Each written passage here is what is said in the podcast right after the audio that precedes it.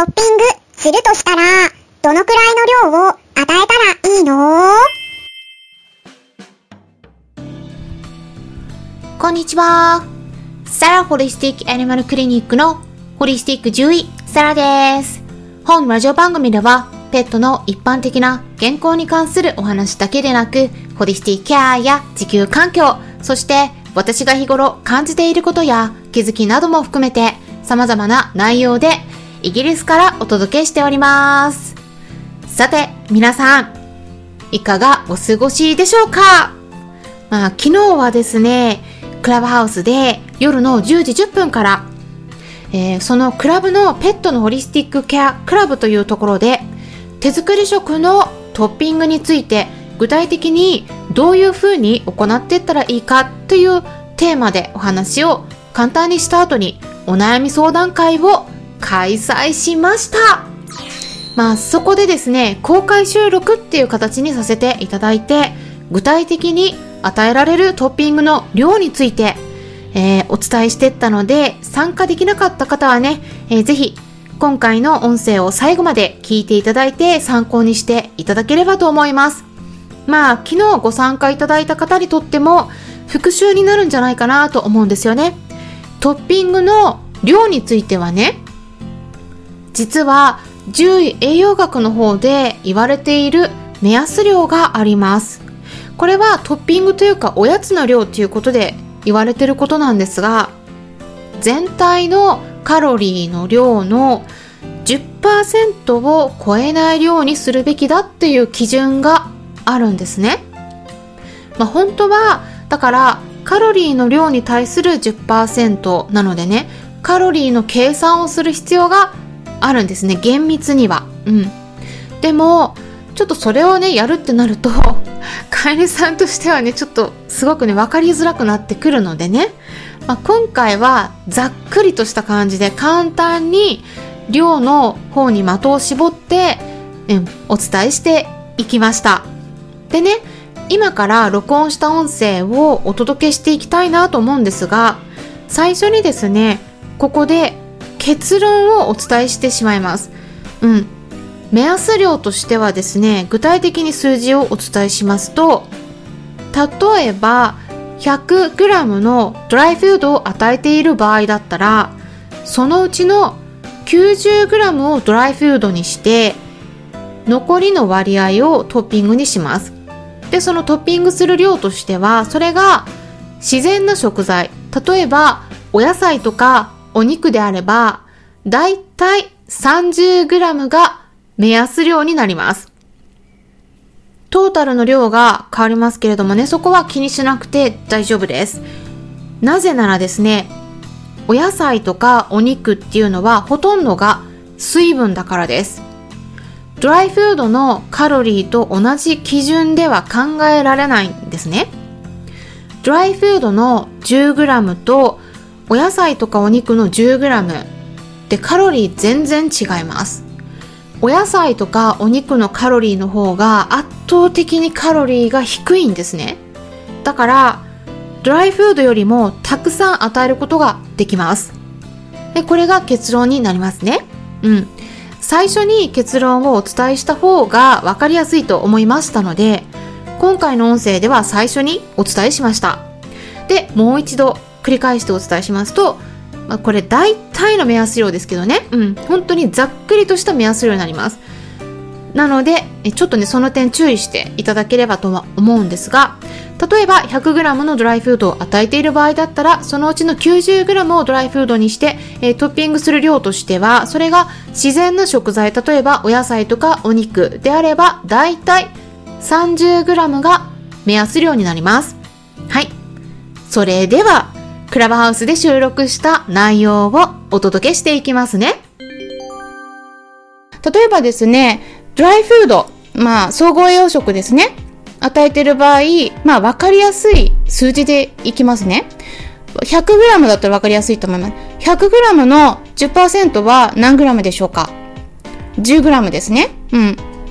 だから例えばね、ドライフード総合栄養食与えている場合はと、そこにトッピングするとしたら、うん、ひゃくグラム 与えてた場合は じゅっパーセント をトッピングの量に抑えるんですね。そっちにするんですね。だからじゃあドライフードは じゅっパーセント 分 じゅうグラム 減らすから、ドライフード きゅうじゅうグラム プラストッピングとしては全体の量の じゅっパーセント で じゅうグラム って考えがちなんですね。だからじゃあ じゅうグラム なのかなって、トッピングするの じゅうグラム の量なのかなって考えがちなんですが、ここねちょっと盲点なんですけど、ここすっごく重要なところなんですが、まずですね、水分の量が違いますね。ドライフードって水分何パーセントですか？ドライフードは大体大体、まあ商品によって変わりますけど じゅっパーセント 以下が水分なんで、そうすると実質の量は きゅうじゅっパーセント ですよね。うん。で、でもね、トッピングするって言ったら自然な食材、例えばなんかお野菜とかお肉とかそういうものをねトッピングするって考えますよね。でもその普通の食材、自然な食材の中に含まれてるお肉とか野菜の中に含まれてる水分って何パーセントですか？これはですね、だいたいろくじゅうからななじゅっパーセントぐらいのその、まあ食材の味全然違いますよ。だいたいろくじゅうからななじゅっパーセント、まあものによっては はちじゅっパーセント、そのぐらいが多いんですよ。じゃあまあ平均平均的に考えて、じゃあ ななじゅっパーセント としましょう。そしたら水分が、野菜の中とか肉の中には水分が ななじゅっパーセント と思ったら、実質の量は ひゃく ななじゅう で さんじゅっパーセント ですね。実質の量は さんじゅっパーセント。実質の栄養の量、水分を抜いた実質の量で考えないといけないんですね。なぜかというと、水分って水はゼロカロリーだからです。うん。実質の栄養が含まれているものにはカロリーがありますよね。うん。だから実質の量がすごい重要なんです。実質の量で考えたらドライフードは水分が じゅっパーセント だから、つまり ひゃく じゅう で実質が きゅうじゅっパーセント ですね。でもお野菜とか肉の場合は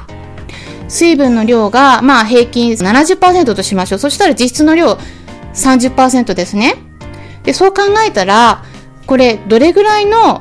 開きがあるかっていうと、実質の量だったら、ちょっとね、これね、あのね、お話だけだから、頭の中でね、混乱してくるかもしれないんですけど、これセミナーの時はね、しっかり数字をね、スライドで見せてお話します。セミナーは今後ちょっとやっていきますので、もしね、あの、興味ありましたら、セミナー参加していただければと思うんですけど、あのね、実質の量で考えたらね、ドライフードは きゅうじゅっパーセント、そして野菜とかお肉の場合は さんじゅっパーセント なんですよ。まあ、平均ですね。じゃあ、何倍の差がありますか？さんばいの差です。うん、さんばいの差になります。きゅうじゅうとさんじゅうだったらさんばいの開きがありますよね。うん、だからですね、あの全体のそのね量からの じゅっパーセント がトッピングできるって考えていたらね、例えばドライフード総合栄養食 ひゃくグラム 上げてた場合は じゅうグラム トッピングすればいいのかなって考えますよね。 じゅっパーセント までだったら OK ですよっていうのがあの獣医の栄養学の方で言われているので、なんでかっていうと、これあんまりね量をトッピングの量がねどんどんどんどん増えちゃうと栄養のバランスが崩れるからです。そういうふうに考えられてるんですね、獣医の栄養学の方では。うん。だからですね じゅっパーセント って考えたら ひゃくグラム のうちの じゅうグラム をトッピングすればいいのかなって考えがちなんですけれども、でも水分の量が全然違うから実質の栄養の割合としてはさんばい違うんですね。だからそう考えるとお野菜とかお肉の場合はですね、水分がすごい多いので、さんばい上げて OK なんですよ。うん、大体。なので、そうすると、ひゃくグラム のドライフードを与えている場合はですね、そのうちの じゅっパーセント っていうのは じゅうグラム にはなるんだけれども、これはドライの乾燥したものを上げる場合です。野菜とかお肉に関しては、水分が豊富に含まれている、いるので、栄養素としてはですね、さんぶんのいちしか入ってないんです。ドライフードと比較したら。ドライフードの方が栄養がギューって詰まってるので、うん。野菜とか肉の方が水分が多くて栄養がドライフードと比べればさんばいぐらい少ないんですね。だからさんばい多く上げて OK っていうことになるんですよ。そうすると、でもね、じゃあね、ウェットフードの場合はじゃあどうなのかっていうと、はい。ウェットのフー、フードの場合は同じぐらいで考えていただいていいんですね。うん。だから ひゃくグラム のウェットフードを与えてる場合はだいたいその じゅっパーセント だったら じゅうグラム の野菜とかお肉をトッピングするっていうことになります。なぜかっていうとウェットフードの場合は水分の量がだいたいななじゅうから はちじゅっパーセント で、うん、大体まあ自然な食材と同じぐらいの水分量だからなんですね。だから同じように考えられます。ということで今回はワンちゃん猫ちゃんにトッピングする時の目安量について簡単にお伝えしていきました。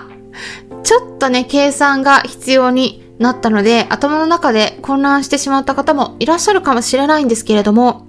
セミナーの方ではね、えー、具体的にスライドをお見せしながら説明していきますから、そちらの方がね、わかりやすいとは思います。で、今後ちょっとね、オンラインのセミナーを開催していく予定ですから、興味のある方はね、ぜひちょっとね、えー、また今後もチェックしていただければと思います。具体的に日程とか詳細のお申し込みの方法など、決まりましたら皆さんにこの音声を通じてお伝えしていきます。昨日もね、あの、メッセージさせてもらったんですけれども、うん、私の気づかないところでね、あの、本当にね、気づくのがね、結構遅かったりすることが多いんですけれども、えー、パッとね、たまたま見たときに、えー、Twitter とかね、Instagram とか、音声の方とかでもね、まあ、私が今皆さんにお伝えしているような、えー、こと、私の活動のこととか、YouTube とか、スタンド エフエム のこととかね、いろいろと皆さん、クラブハウスのこととかも含めて紹介してくださってる方がどんどん増えてきてくださってて、私本当にね、嬉しく感じているところです。え、皆さんいつもありがとうございます。ということでね、もし周りに今回の話も興味のありそうな方がいらっしゃったらぜひね、紹介していただけたら嬉しいです。いつも紹介してくださってる方、本当にありがとうございます。今回も最後まで聞いてくださりありがとうございました。参考になったという方は、よろしければいいねボタンのクリックとかフォローもしていただけたら嬉しいです。ホリスティック獣医、サラでした。